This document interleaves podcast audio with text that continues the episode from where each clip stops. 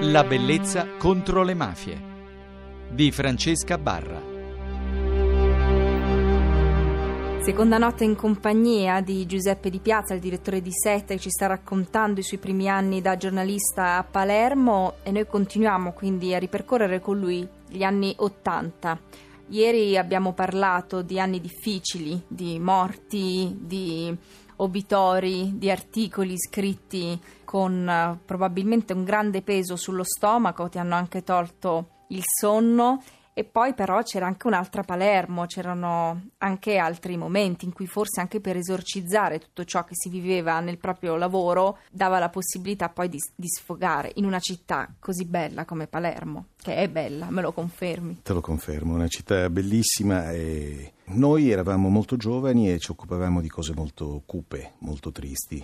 L'unico modo per difenderci, per provare a sopravvivere, era anche dimenticare giorno per giorno, cioè stordirci nelle serate, quando era possibile, anche di altra vita, di relazioni umane, di amori, di, di, sesso, di tutto quello che era possibile a 23 anni, che è sempre possibile a 23 anni. Quella era la nostra legittima difesa da una città che era veramente eh, devastante, devastante, proprio assolutamente insanguinata, triste, perdente, una città che aveva perso tutto. Una città che è così eh, sofferente come per esempio abbiamo visto negli ultimi tempi Napoli e gli abitanti di Scampia, reagiscono con grande dolore al fatto che comunque poi la città diventi piena di luoghi comuni che rappresenti soltanto il male del nostro paese. Palermo e i palermitani come vivevano?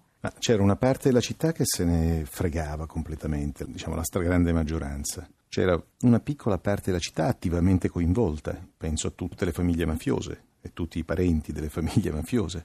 Poi c'erano gli osservatori, che eravamo noi, eravamo quelli che ci lavoravano, e poi c'era la polizia, i carabinieri, ma insomma i professionisti in quel caso del, della mattanza.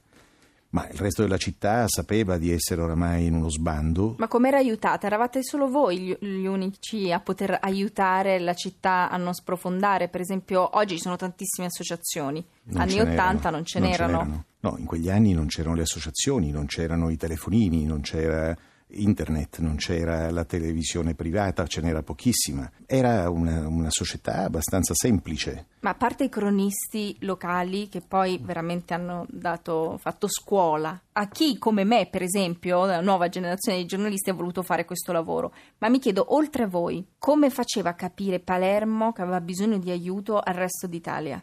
No, n- non c'era speranza. Okay. Allora, eh, io ricordo la, la, calata, cosiddetta calata degli inviati dei grandi giornali che venivano in occasione dei grandi omicidi, stavano lì due o tre giorni come in un safari, quindi portato in giro, noi facevamo i ragazzi l'appoggio dei grandi inviati, portavamo in giro i grandi inviati che descrivevano con bellissimi articoli il disastro della città e dopo tre giorni, una settimana ripartivano e la città rimaneva di nuovo abbandonata alla sua morte quotidiana che veniva contabilizzata da noi. Eravamo contabili di morte, non, niente di più, mentre la grande stampa nazionale veniva solo per i grandissimi casi. E poi ci abbandonava.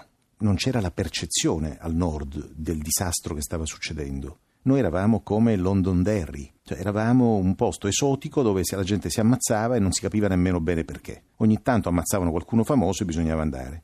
Non parlo della stagione terribile dei primi anni 90, quando poi uccidono Falcone, Borsellino. Borsellino sì. Parlo di dieci anni prima, quando ancora dalla Chiesa veniva qui e girava con una 112 senza nemmeno i vetri blindati, cioè non si capiva il rischio che in quel momento la società civile stava correndo. Si stava disgregando tutto e il resto d'Italia se ne strafregava. Ma accanto a questo, come si Ma, viveva a Palermo? Eh, Dove si andava? Sicuramente noi di quella generazione provavamo, noi vivevamo in una maniera abbastanza parallela rispetto alla realtà, quindi eravamo un po' alieni dentro la nostra città, proprio perché eravamo travolti da questa ondata di morte continua. Però parliamo dei miei coetanei che non facevano quel mestiere, vivevano una città deliziosa, perché poi se sei fuori da tutto a Palermo e hai anche un po' di soldi per poter fare le cose normali, è una città morbida dove hai delle spiagge meravigliose, un mare incantevole, ottimi ristoranti a pochissimo prezzo, allora avevi una città a disposizione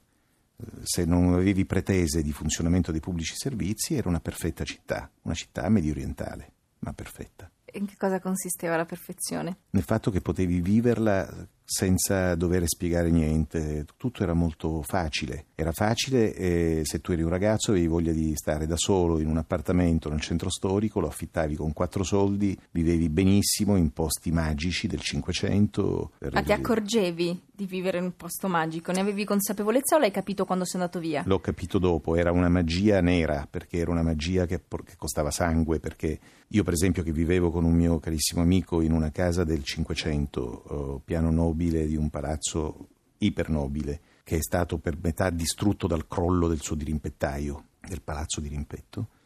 Pagavamo forse per 300 metri quadri 80.000 lire al mese di affitto. Avevamo una terrazza pazzesca, avevamo le volte dipinte con i marmi rossi e l'altra ala del palazzo era bombardata dal 43, era rimasta bombardata dal 43. Mezzo palazzo bombardato, l'altra mezzo in affitto e di fronte un palazzo cadente che poi è caduto su di noi. Quindi vivevamo in una sorta di magia, perché è ovvio che a 22 anni potersi consentire una casa di 300 metri quadri del 500 nel cuore della Palermo nobile. Certo, poi lo paghi, tutto questo lo paghi, non è gratis, diciamo non per denaro ma per emozioni. Però era così, era una città. Ieri abbiamo parlato di memoria, questa notte parliamo di malinconia, è una sensazione che provi quando ritorni a Palermo? Sì, devo dirti che i ritorni sono malinconici e, e sono anche pieni di rabbia perché ho visto la città non risollevarsi alla fine, perché è una città ferita ancora adesso, una città che è diventata come tante altre, perché poi l'omologazione completa avvenuta con la grande TV commerciale, con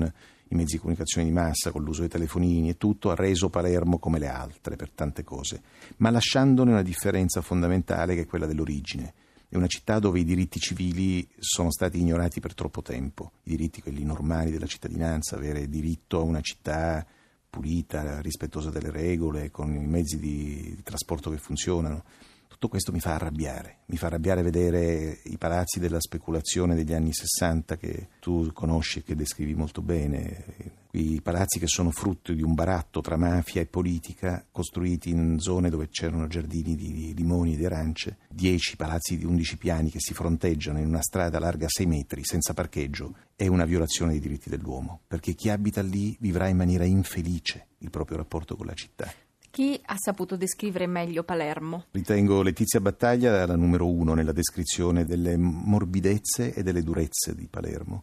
Letizia nella sua opera è una grandissima fotografa, veramente. Nella sua opera ha dato le, le due facce della città, anche la dolce vita di Palermo. Ricordo... No, ne parliamo domani. No, ne parliamo domani notte della dolce vita perché la nostra puntata è finita, ma una canzone. Ti sto chiedendo qualcosa che non chiedo mai a nessuno di scegliere delle canzoni. So che mi stai odiando, però. No, perché ho molta paura di dire sciocchezze, perché la, la musica è per me troppo importante per improvvisarla. Però, ma come fanno i marinai? Ma come fanno i marinai? Ha scelto Giuseppe Di Piazza per chiudere questa nostra notte. Io vi ricordo il nostro indirizzo di posta elettronica, la bellezza contro le mafie chiocciolarai.it, il nostro gruppo su Facebook e domani un'altra notte sempre a Palermo con Giuseppe Di Piazza. Buonanotte. Ma dove vanno i marinai? Con le loro giubbe bianche, sempre in cerca di una rissa o di un bazar. Ma dove vanno i marinai? Con le loro facce stanche, sempre in cerca di una bimba da baciare. Ma cosa fanno i marinai quando arrivano nel porto? Vanno a prendersi l'amore dentro al bar. Qualcuno è vivo per fortuna, qualcuno è morto. C'è una vedova da andare a visitare ma come fanno i marinai a riconoscere le stelle? Sempre uguali, sempre quelle all'equatore, al polo nord. Ma come fanno i marinai a baciarsi fra di loro, a rimanere veri uomini però? Intorno al mondo senza amore come un pacco postale, senza nessuno che gli chiede come va. Col cuore appresso una donna, una donna senza cuore, chissà se ci pensano ancora chissà. Ma dove vanno i marinai, mascalzoni imprudenti, con la vita nei calzoni, col destino in mezzo ai denti, sotto la luna puttana, nel cielo che sorride, come fanno i marinai con questa noia che li uccide, dormentati sopra un ponte in fondo a un malincuore sognano un ritorno, smaltiscono un liquore, affaticati dalla vita piena di zanzare che cosa gliene frega di trovarsi in mezzo al mare, a un mare che più passa il tempo e più non sa di niente, su questa rotta inconcludente da Genova a New York, ma come fanno i marinai a fare a meno della gente e rimanere veri uomini eroi?